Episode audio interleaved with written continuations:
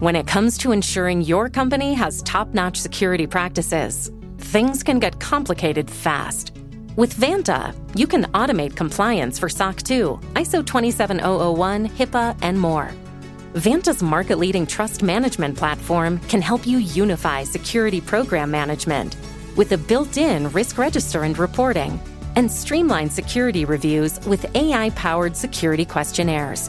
Over 7,000 fast growing companies like Atlassian, Flo Health, and Quora use Vanta to manage risk and prove security in real time. You can watch Vanta's on demand video at vanta.com slash decoder to learn more. That's V-A-N-T-A dot com slash decoder. Support for this podcast comes from another podcast. The world's most valuable resource, it's actually data. Our data, based on our behaviors, is frequently being gathered, tracked, stored, and sold. So what does this mean for us? Join host Rafi Krikorian for season two of Technically Optimistic, where he'll take you on a deep dive into how our data is being used and what we can do about it. From social media feeds to foundational human rights, Krikorian leads us into territories both familiar and unexpected, with openness and genuine curiosity. New episodes of Technically Optimistic drop every Wednesday. Listen now wherever you get your podcasts. Hello and welcome to Decoder. I'm Nilay Patel, editor in chief of The Verge, and Decoder is my show about big ideas and other problems. I'm very excited about today's episode. From now on, we're going to have two decoders every week. On Mondays, we'll have the classic decoder interviews with CEOs, politicians, and other troublemakers. But our new shorter Thursday episode, like today's, will explain big topics in the news with Verge reporters, experts, and other friends of the show. We've heard a lot of feedback from all of you over the past few months about expanding Decoder and about this idea, and I think you're really going to like it. The big idea we're going to talk about today does, in fact, have quite a few problems electric vehicle adoption in the United States. We invited Verge transportation editor Andy Hawkins, who's been covering the EV transition for years, to walk us through what's happening. We'll start with a fantastic article Andy wrote last year called The EV Transition Trips Over Its Own Cord. It was about the paradox of the EV market right now. The momentum for electric cars in America feels like it's started to hit serious snags even though more people than ever before are going fully electric, and the industry has finally started shipping mainstream electric cars. And yet, it seems like every week for the past six months, some major carmaker has announced a factory delay or production pause or other EV related hiccup. The still too high cost of most EVs, rising interest rates for everyone, charging anxiety, and the expiring federal tax credit on a number of popular models has created a pervasive miasma of pessimism across the auto industry. Now, carmakers have started to push back against the Biden administration's aggressive climate goals. You'll hear Andy and I talk about all of that in depth. There's also a big incentive within the Republican Party to have the culture war eat everything, and in particular, turn EV adoption into what Ford CEO Jim Farley has called a political football. And the Republicans have been very successful at this. Former President Donald Trump now the presumptive Republican nominee for president this year, and others have turned the act of buying an EV into a matter of political identity in very silly and honestly deeply stupid ways. Seriously, our first working title for this episode was just Woke Batteries, because it kind of explains how the Republicans talk about EVs. There's also a protectionist political urge at play that has a lot to do with China, which is far outdoing the United States when it comes to the EV transition. Look, folks, uh, you know, uh, the Great American Road Trip is going to be fully electrified. Whether you're driving coast to coast along I 10 or on I 75 here in Michigan, charging stations will be up and easy to find as gas stations are now. We're also going to invest $7 billion to make American car companies and have the batteries and other critical materials they need. Here's the problem with an electric car they don't go far. Very simple. Somebody would say, yeah, I wish I could make it more complex. Like, here's the problem. They don't go far. They cost a fortune, but they don't go far. So unless you want to go to the local store or something, you're not going to buy it. If you say, let's take a trip to, let's see, what's a nice place around? Let's go to Ohio. Let's take, yeah, well, let's go, let's go down to Florida. No, you'd have to make 30 stops, right? You don't want to go to Florida. Too many stops. You'd be, but, you know, you have to uh, make all these stops. They take a long time. The whole thing is ridiculous. Of course, you can't discuss EVs without talking about Tesla and Elon Musk, who is his own sort of political disaster. Tesla was obviously first out of the gate. It has been very successful, and the rest of the industry has been trying to catch up. The competition waxes and wanes, but it's driving the next wave of EV adoption. There will be winners and losers, and the companies that succeed might not be the ones any of us would guess right now. You'll also hear Andy and I get deep into infrastructure. The absence of a widespread charging network in America, coupled with persistent range anxiety among consumers, is a potent force. Battery production is a major topic too, because changes in federal law from the Inflation Reduction Act will make it increasingly difficult for carmakers to source battery components overseas. The stakes are high, and there's a lot of change happening all at once. Okay, woke battery. I mean, EV adoption. Here we go.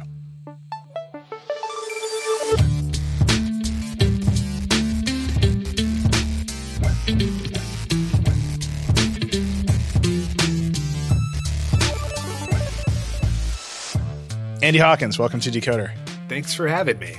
Your article really captured the feeling that the big push from both car makers and the Biden administration to accelerate electric vehicle adoption is really losing steam. There's a lot of reasons for that feeling, and you really dug into where it is and isn't true. I want to dig into that too.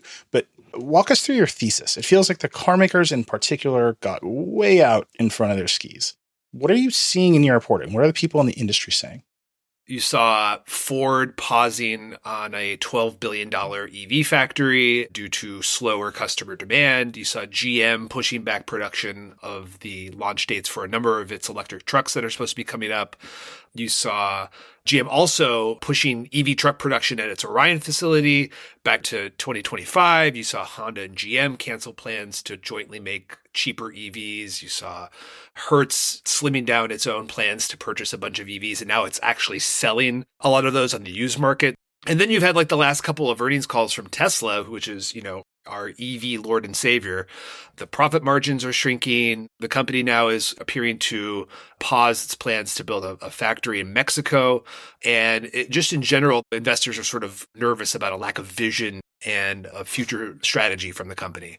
So you're sort of taking all these things together, adding to the mix a historic auto worker strike that sort of sapped a lot of the momentum from the industry and is also costing the automakers a lot of money now that they have to comply with sort of a lot of new labor mandates as part of this new contract that they have with UAW.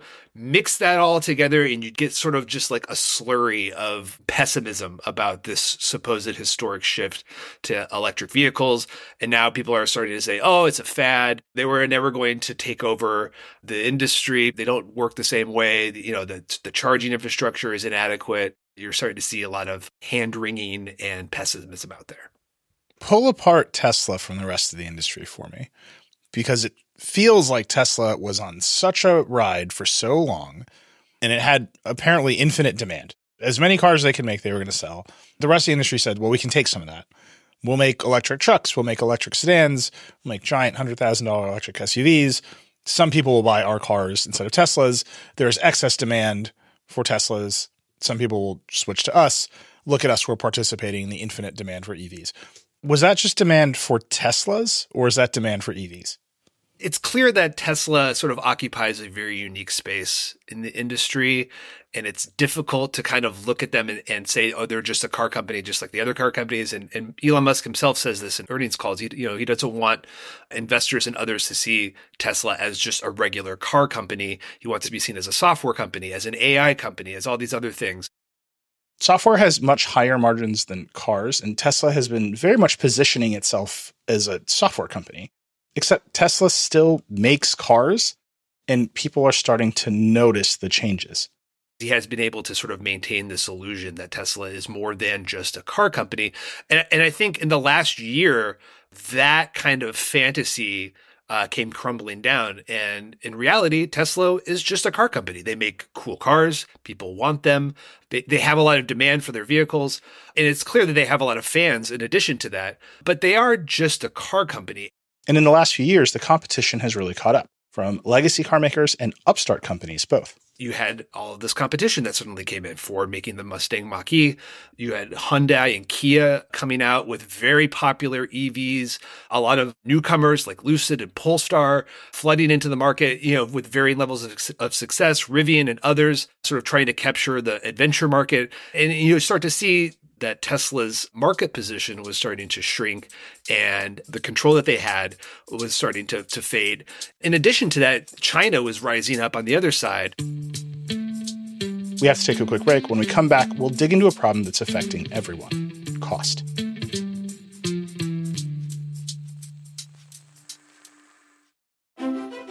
Support for today's show comes from Deloitte. Here's the story of innovation told in five words try, explore, connect, pivot, transform. See what happened there? As soon as Connect entered the story, innovation became achievable. That's why Deloitte works with clients and tech alliances to bring together the people, ideas, and technologies to overcome, solve, and of course, transform. Connect to what matters for innovation. Start at Deloitte.com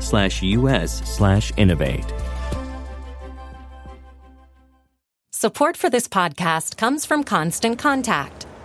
If you're a business owner, you already know that it's really, really hard to cut through the noise of everyday life.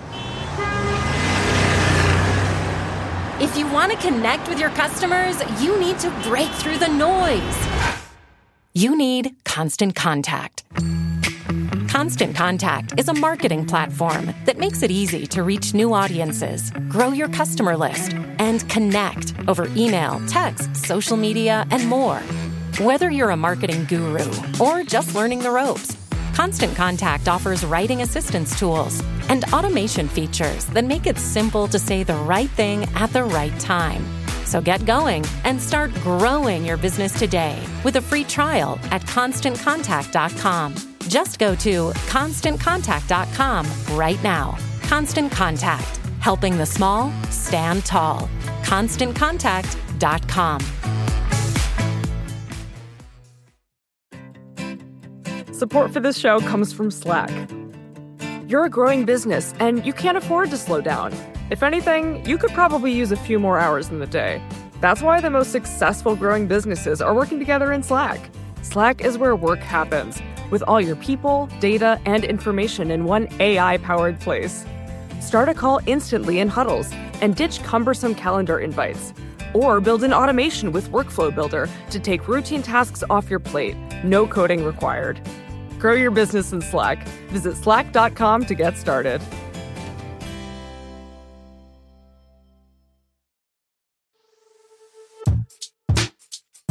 We're back talking about the challenges facing the electric vehicle market. One of the biggest ones is cost. When Tesla hit the electric vehicle scene in 2008 with its very first car, the Roadster, which was a limited edition sports car that started at just shy of $99,000, that set the scene for the way this technology has played out so far. But there's competition brewing for Tesla now, and it's coming from outside the United States. China is now putting price pressure on suppliers. BYD in particular, this Chinese company, just kind of exploded with a variety of models and they were you know sort of giving tesla a serious run of its run for its money in terms of being the global ev uh, leader. With china sort of emerging as the most important auto market in the world and then tesla's market share shrinking in the united states you started to see some cracks in the facade then we sort of got the price cuts. They started kind of gradually, uh, and then they ramped up very dramatically over the course of 2023. And that kind of just created a whole price war. Ford started lowering its prices. Hyundai started to do it as well. And it just became sort of a back and forth that has you know, created the situation where investors are now uncertain about the future of EVs and customers are still sort of casting about and looking for the right price. Price is still a huge problem for the electric market. Plug in EVs are still largely a luxury good. A Tesla Model X starts at around $75,000, and even a Model 3, the cheapest Tesla, starts at around $40,000. We just don't have an EV equivalent of a Toyota Corolla or a Honda Civic here in the United States, an everyday car that starts at closer to 20 grand than 30 or 40. I think there was a lot of people who were expecting Tesla to shake things up even further by releasing this $25,000 EV that had been long promised. Elon's been talking about it since like at least 2018, the desire to release a very low priced, probably a hatchback or a compact SUV of some sort, smaller probably than the Model Y. Instead, they went with the Cybertruck. Say what you will about the Cybertruck. It probably should not have jumped the line in terms of orders of priority, but yet that was the decision that was made. And that really sapped the company's momentum in terms of spending the money in the right way. And instead, they, they spent it on this very expensive vanity project. To be fair, uh, trucks are the best selling vehicles in America, right? So you're going after the biggest markets you can think of. Sure. He could have made a really great truck that was also like kind of a normal seeming truck or you know a, a model 3ish type truck but instead he went with the cybertruck which i think is you know in- incredibly polarizing and as we've seen you know, in the weeks after the customer deliveries have started, not clear that it's even that great at truck stuff. You yeah. know, it has a lot of really great tech in it, but seems to be failing at a lot of the truck stuff that I think maybe the company was hoping to prove that it was able to do it just as well as your Fords. And to be clear, the, the Ford F-150 also is not very good at doing regular truck stuff. It loses, you know, almost half of its battery range when it starts to tow. It loses a ton of battery range in the cold. It's not clear that that, that Ford nailed it with the Lightning. Tesla is basically its own EV world. They got the winning cars to market first, and they're still the dominant player. But Elon Musk is not exactly focused on Tesla right now, or particularly connected to the day to day of that company. He's got Twitter, or X, and SpaceX, and Neuralink, and the Boring Company. New Tesla vehicles like the Cybertruck, which is now shipping to customers who are finding a lot of very basic flaws like tire wear and rust, really exemplify what Tesla's up to right now. But then there's everyone else. Some, like Ford and GM, have been making cars for 100 years or more, but are still really new to the EV market. Companies like Hyundai and Kia are still trying to figure out the space as well and finding success. Then there are really new startups like Lucid and Rivian. There are a lot of different ways to approach the market and a lot of growing competition. All that competition should be good for consumers. It should drive prices down and leave space to compete on quality and features. But instead, consumers have remained wary Tesla has chaotically changed the prices of its cars, which distorts the market, and every other move the car makers make in response seems more born of desperation than long term strategic choices.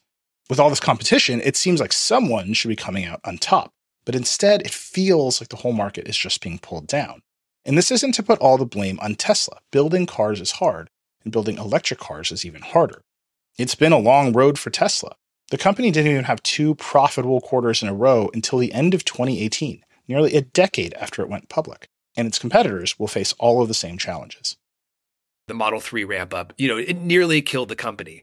And it was only because the Model 3 was a truly great car that the company was able to sort of pull itself out of that very deep hole and then achieve the success that it did. And then followed by the Model Y, built on the exact same platform as the Model 3, hugely popular car. So it wasn't clear that Tesla was ever going to, to succeed. And I think it's only in, in recent years that we have come to see Tesla as the success story that it is.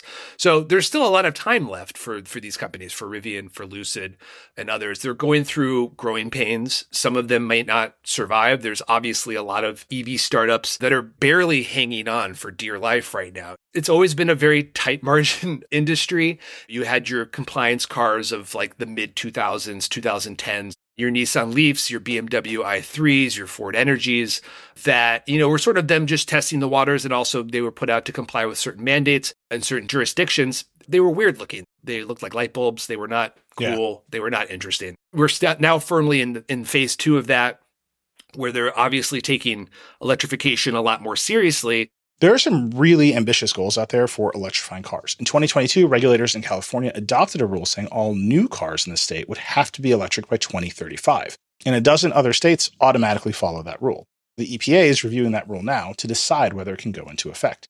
Meanwhile, most of the major car makers like Honda, Ford, GM, and others have said they want all of their cars to be off of fossil fuels by 2040, in part because the EU is pushing for that as well. 2035 isn't as far in the future as it used to be, and the road from here to there isn't looking smooth. Ford, for example, was all in on electric. It's got the Mustang Mach E and the F 150 Lightning, and it seemed really excited about those cars. But now it's pulling back production to some extent. Toyota and GM as well. They're all talking more about hybrids rather than straight EVs as the way to meet their fuel economy goals in the near term. And consumers are comfortable with hybrids because you can run them as an EV most of the time and use the gas engine if you need to. I have a hybrid. But we still need to decarbonize. So the big question is whether hybrids are just a compromise while we figure out EVs for real. There's very much demand for hybrids right now. And, you know, as the transition to full electric has slowed down, it's clear that hybrids might be a more comfortable choice for a lot of people who are maybe interested in electric, but not willing to commit and go fully battery electric at this point. And I think, you know, that's clear because the charging infrastructure is not quite there yet and hybrids sort of provide that comfortable middle ground i think for a lot of people. So there's there is expectation that the hybrid market is going to to grow over the next year. In a country like the united states where you know we love our trucks we love our suvs and we're we're sort of stuck in our ways and we're slower to make the changes that maybe other markets are having an easier time with hybrids is probably a good way to encourage more people to see the benefits of electric and especially if they can you know build hybrids that are as efficient and as sexy looking, honestly, as the new Toyota Prius. I know it feels a weird thing to put Yeah. the word sexy and Prius in the same sentence. The old Prius Uh, looks like an angry robot, but this Prius looks looks hot. This Prius looks hot. Yeah, You know, it's good. kind of it's a, it's a very weird world to live in where the Prius is, is actually uh, I mean, the uh, thing that gets me about it is it's still slow. It's still a Prius. Yeah, still- it looks still- it looks fast, which is the most important thing. right. There's a lot of psychology that goes into how cars look and how they sell. Cars are one of the most expensive things most people will ever buy, second only to a house, and the vibes have to be just right. It's a big deal when people go into a dealership and start shopping around. They want to feel that they are making the right choice, not just for now and what their driving habits are today, but in the future. This is not something that people, for the most part, are are willing to make frivolous decisions around. If they could be convinced that a hybrid is something that could be a good holdover in, until the point where the charging infrastructure is more mature and more functional and can be better relied upon, and there will be a range of electric vehicles that are out there that can better meet their needs, whether it's through prices or through driving styles, then I think that they're maybe they're willing to to make that sort of half measured decision. But yeah, I mean, it's not ideal. None of this is ideal. I don't think the car makers are exactly thrilled about having to sort of hedge their bets with hybrids necessarily, but they're trying to sort of meet customers where they are right now. Let's talk about charging networks. There is a lot of range anxiety and charging anxiety in the world, unless you have a Tesla, in which case that might be what you're actually buying. But then at the same time, it was recently very cold in Chicago, and Tesla charging network breaks down in Chicago, and there's photos and videos everywhere of dead Teslas because it's cold outside. I think EV advocates are often very frustrated because if you point all those same criticisms at gas cars, there's a lot of trade-offs with hauling around a bunch of gas too. But people have just internalized those with regular cars and they accept the risk they understand them. It's all new with evs and the trade-offs are different and that seems to be a huge psychological barrier for people to overcome. Is that been coming down over time? Are the car makers doing a better job of dealing with it or is it just we're all going to use tesla's plugs and the existence of the tesla supercharger network will solve this problem in due time With the cold stuff, it's like you can set your clock to it, you know, every winter. The charging infrastructure in particular, it's always been a black mark in the EV story. That's clear, especially when you compare it to what's going on in certain countries in Europe and then China also. Their governments went all in several years ago, maybe even close to a decade ago on charging. They knew that if things were going to shift to electric, they needed to make sure that the infrastructure was adequate in order to facilitate that shift. And so they spent the money that was necessary. Uh, the United States only started spending the money that was necessary to do the same thing this year. It was approved a couple of years ago, but the first payments are actually starting to go out from the Biden administration's infrastructure law to start building these charging stations. And part of the infrastructure law, we're investing $7.5 billion to build electric vehicle charging stations all across America.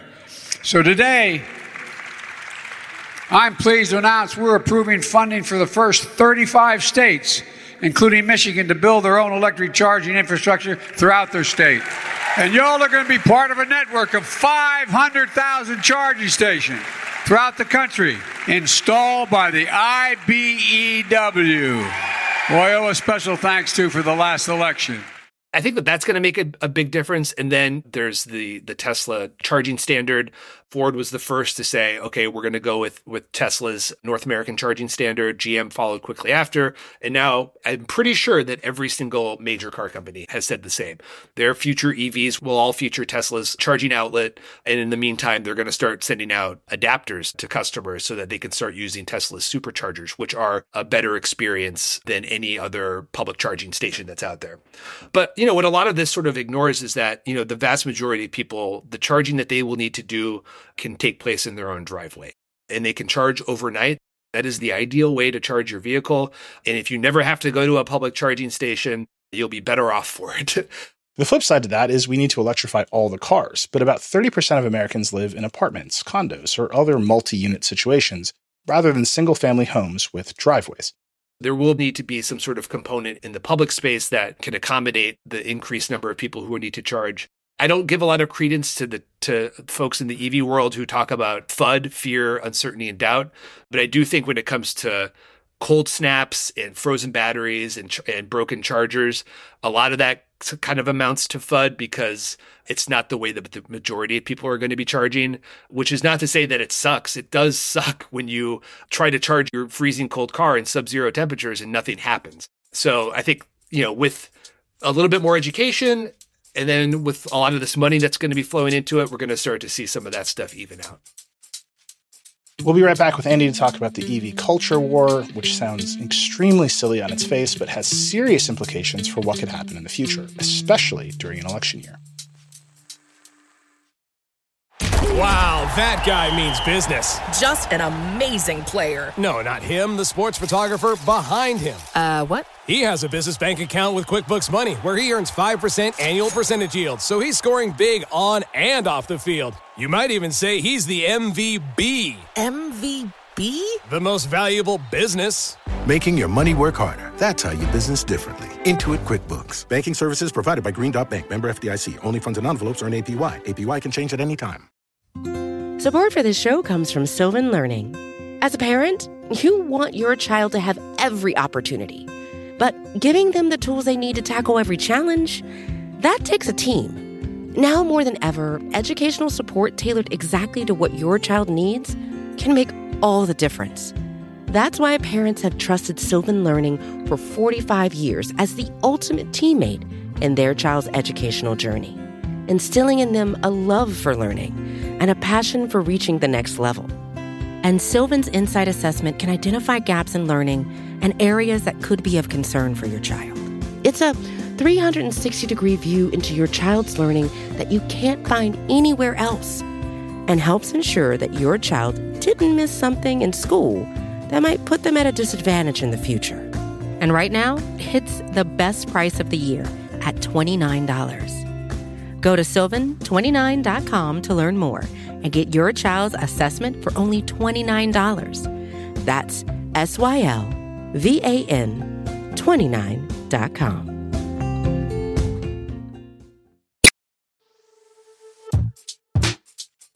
We're back with Verge transportation editor Andy Hawkins to talk about how EVs have become politicized, what all that has to do with China, and how it poses very real threats to the climate agenda.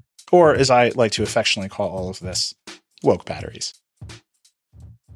One of my favorite aspects of all of this is how, despite Elon's best efforts to speak the same language as right wingers, he's unable to get them to come over to his to his company. There was a great article in Slate last year where the reporter went to the annual Dealers Association conference.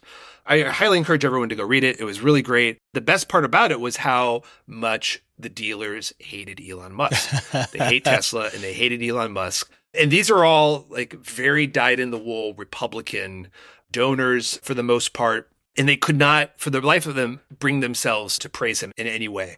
And a lot of this is because of how obviously Tesla approaches car dealers, which is that it doesn't have any. It's a direct to consumer model, eh, which is why in some states Tesla is not legal to buy. You have to go to a neighboring state in order to get your Tesla or get it delivered to you from a neighboring state. But more than that, you have the current presidential race. And the Republican candidates seem to have all decided that electric vehicles and making fun of them and saying that nobody wants them and mocking people for buying electric vehicles is a good political message to seize upon. They want to take your car industry away. They're going to take it away. They're going to do the electric vehicle nonsense. You know, you drive. You put a little circle around your house. You can't go outside the circle. You'll never come back. You can drive it. The first 10 minutes is one of the greatest feelings on earth. The next hour, you're in trauma, thinking about where the hell are you going to have the car charged? Oh, you had that. Uh, yeah, you had that. Now, we want to have choice in schools, and we want to have choice in cars, right? I don't think we need to, you know, analyze this too deeply, it's pretty obvious. Joe Biden has sort of hitched his political wagon to electric vehicles. It's a major part of his climate legislation involves getting people to switch to electric vehicles through tax credits, manufacturing credits, through funding of charging infrastructure. So, you know, by virtue of the fact that Joe Biden and the Democrats are pro EVs, the Republicans have to become anti EVs, and then that filters down into the into the population, and it just becomes in- increasingly very stupid. Is that working? Because EV demand might be softening, but it's still going up, right? People are still buying a lot of EVs. The climate message seems to have largely changed. Like people can feel that the climate has changed, so they want to buy hybrids. It like it doesn't feel like the culture war aspect of this is working to keep people buying V8s, right? They're buying more efficient cars and they're buying more electric cars than ever before. Is that just not playing out? Is the market just reacting to it differently? Or is it just the car makers have decided this is what we're doing to collect our tax credits and that's the way it's going to be? It is working and it isn't working. I do think that money and tax credits are more powerful than ideology, and I think it, as as prices come down and there are more mass market uh, options that are available to people, and tax credits can now be collected at the point of sale. So you walk into a dealership, you're like, I want that EV. The dealer says, Great, it's seventy five hundred dollars off the purchase price. You can get that right there when you drive your EV off the dealership lot. That's going to be an incredibly more powerful thing than whatever Elon Musk is saying on Twitter or Tucker Carlson or whomever. But that said, it is true that it is having an effect. And you're seeing that, I think, in a number of surveys. There's been surveys that have suggested that Tesla is becoming a partisan brand. Those surveys took an especially sharp turn after Elon bought Twitter and began encouraging his followers to vote Republican. Morning Consult found that in October 2022, before the Twitter deal, Tesla was a favorable brand with about 25% of Democrats and 20% of Republicans. By December of 2022, after the Twitter deal, barely more than 10% of Democrats had a favorable view of Tesla, but more than 26% of Republicans did. And more than that, you, there have been, you know, surveys of EV registrations. I saw a study that I reported on where I think it was in the top 10% of most Democratic counties. That's where half of all of the EV registrations were. And about one third of that were in the top 5% of Democratic counties. It's not great. And you're hearing that from the from the car companies themselves. Jim Farley and others are sort of lamenting the fact that EVs are getting sort of sucked into the culture wars. They would prefer that not to be the case. And I'm sure it's going to get worse before it gets any better as the presidential campaign sort of heats up and, and things get even stupider. So we have that to look forward to. Trump is running again, and there's a possibility that he could win again this fall. What happens if he does win? Do the EV tax credits and the industry goals all go away? Does everyone just start making V8s again? He has said that he plans on canceling out the, the tax credits. But whether or not he's actually able to succeed in that is another thing entirely. You know, he said he was going to get rid of Obamacare. That, that didn't happen. Enough. It's harder to take away something than it is to propose something new. So you know, it is the case when he was president last time, he got rid of Obama's emission standards, and Biden basically had to come in and redo that whole process to try to make gas powered cars more fuel efficient. He'll try to use the EPA in whatever way he can to forward his his mission to make more polluting cars. You mentioned China a handful of times. China has a booming electric car market. It's one of Tesla's most important markets. That government has also subsidized a lot of these car makers. So they might be successful, but they're successful because the Chinese government props up their finances to make sure they can stay stable long enough to become successful over time. Trump, Biden, you name the American politician competing with China is top of the list for them. it, what is the pressure all of that is having on our car market to push forward with EVs? There are very few Chinese cars that are available to buy in America because of tariffs. It's just prohibitively expensive to sell a Chinese car in the United States. But I don't think a lot of experts are assuming that that's going to remain the case for too much longer. China's increasingly becoming a potent force in, in the European market, across Asia and the Middle East, Africa as well. I think it's just sort of a matter of time. We have Japanese cars, we have German cars, we have Korean cars. It stands to reason that we will eventually be able to buy Chinese cars as well.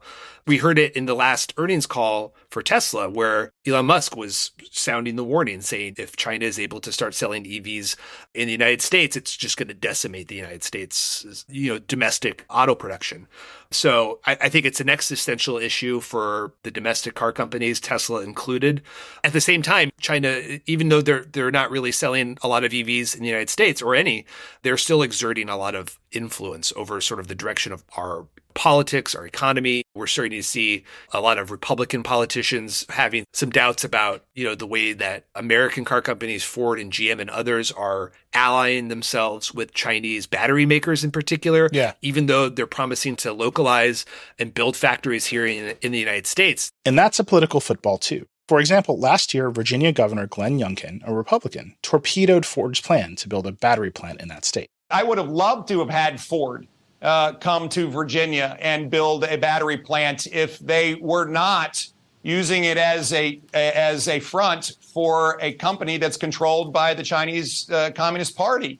To have that site embroiled in what would have been clearly a deal that contravened the intent and purpose of the Inflation Reduction Act incentives, which is why it was being structured the way it was, could have taken that site offline for an extended period of time and we have other companies that are interested in it. China is simply too big to ignore. US automakers need China, regardless of how politically fraught it may be, and the auto industry as a whole really looks to China as the bellwether for major shifts in the EV transition. The numbers really tell the story. In a lot of ways, China is kind of like the California of the world, right? California dictates what the rest of the United States does in terms of its emissions rules and auto sales and things like that. China is kind of doing the same thing right now. It's the biggest car market in the world. It's the biggest auto exporter. I think in the last quarter, BYD overtook Tesla as the biggest seller of electric vehicles in the world, if you also are counting plug-in hybrids. And the US, constitutes around like 10 to 11%, I think, of the passenger car market. That, you know, that just hardly matters when compared to China because of its scale and because of the way that the government can sort of influence and sort of steer the direction of the way that these companies are, are doing things. And China prioritized low cost electric vehicles. It was the opposite here in the United States. We we prioritized higher cost ones as a way to fund uh, the the production of of more mass market affordable electric vehicles. So I think it's it's just it's the writings on the wall. So you mentioned battery manufacturing. Our car makers are really partnered with Chinese companies for battery manufacturing. Manufacturing in general in the United States seems to be offshore to China by default.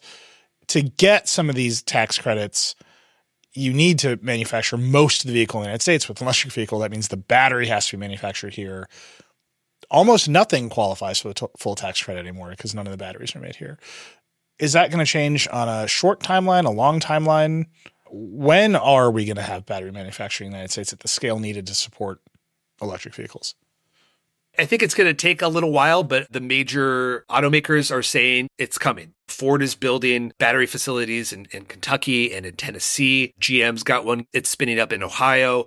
You know, it is clear that it is on the horizon. And I think that, you know, within like the, the middle part to the latter half of this decade, we're going to start to see battery manufacturing in the US really start to kick into gear. But that said, that's not going to suddenly just tip the scales. I mean, China has been working on this problem for a lot longer than we have. And that's how they've been able to capture around 75% of the EV battery market at the time. They also process the majority of the minerals that, that are needed for electric vehicles like lithium, nickel. We're trying to get cobalt out of the equation. Cobalt, very bad. You know, lots of human rights abuses associated with the mining of cobalt.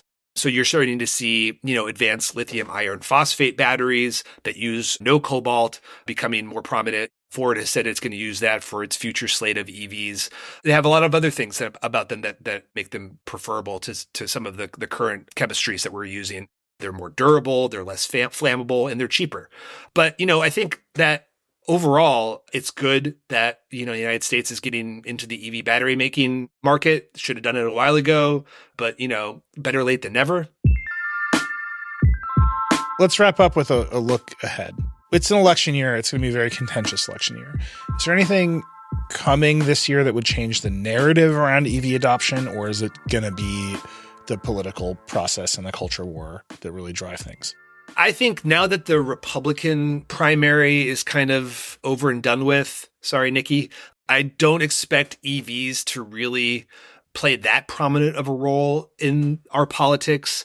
I could be wrong. I could be dead wrong about that. But that said, you had the auto strike as being sort of the catalyst for why it was such a major issue during the Republican primary. I think a lot of the candidates were trying to win support from some of those voters.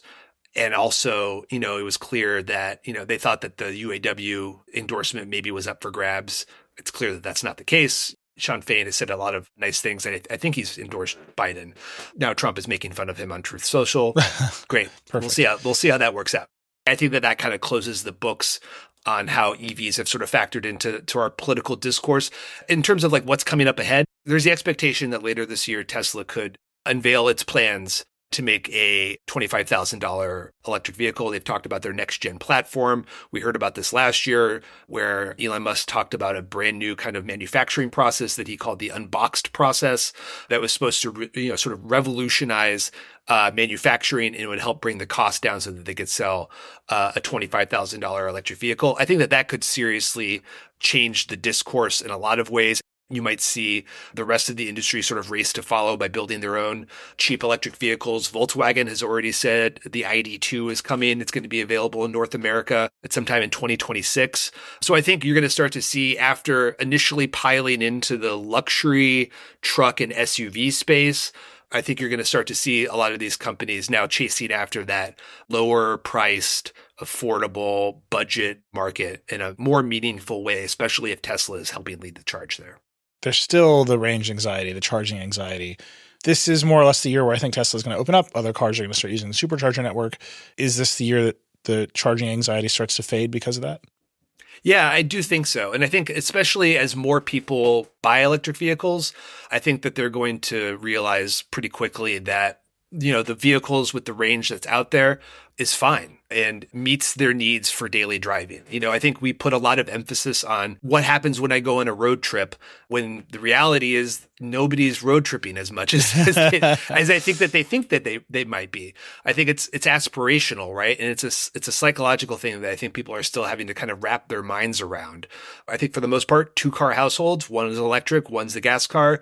I think that that's going to meet a lot of people's needs that way. And then as the charging infrastructure becomes more mature and reliable and it's you know especially the third party public chargers stop breaking down as frequently as they have been and maybe don't freeze up in sub-zero temperatures you're going to start to see people realizing that it's entirely plausible to buy an electric vehicle, charge at your home. When you need to use a public charger, you can do so. It works fine. You don't have to download 10,000 apps or get stuck in a long line behind a bunch of angry EV owners. It's actually a seamless and enjoyable experience. Then I think you're going to start to see a lot more people realize that this is a lifestyle that maybe is right for them. That's a great place to end it. Andy, thank you so much for coming on Decoder. Absolutely. Thanks for having me. Thanks again to Verge Transportation editor Andy Hawkins for joining us on the show. It was a lot of fun. This was our very first Thursday episode of Decoder, where we're going to deliver more analysis like this, in addition to the classic Decoder interviews with CEOs and lawmakers. Those will run on Mondays. If you have thoughts about this episode or ideas on what you'd like us to talk about, you can email us at decoder at theverge.com. We really do read every email. You can also hit me up directly on threads. I'm at Reckless1280. There's also a TikTok, which is really fun. Check it out. It's at DecoderPod. If you like Decoder, please share it with your friends, subscribe wherever you get your podcast. And if you really love the show, hit us with that five star review, especially for this episode. If you like this episode, go leave us a five star review. Decoder is a production of The Verge and part of the Vox Media Podcast Network. Today's episode was produced by Kate Cox and Nick Statt. It was edited by Callie Wright. The Decoder music is by Breakmaster Cylinder. We'll see you next time.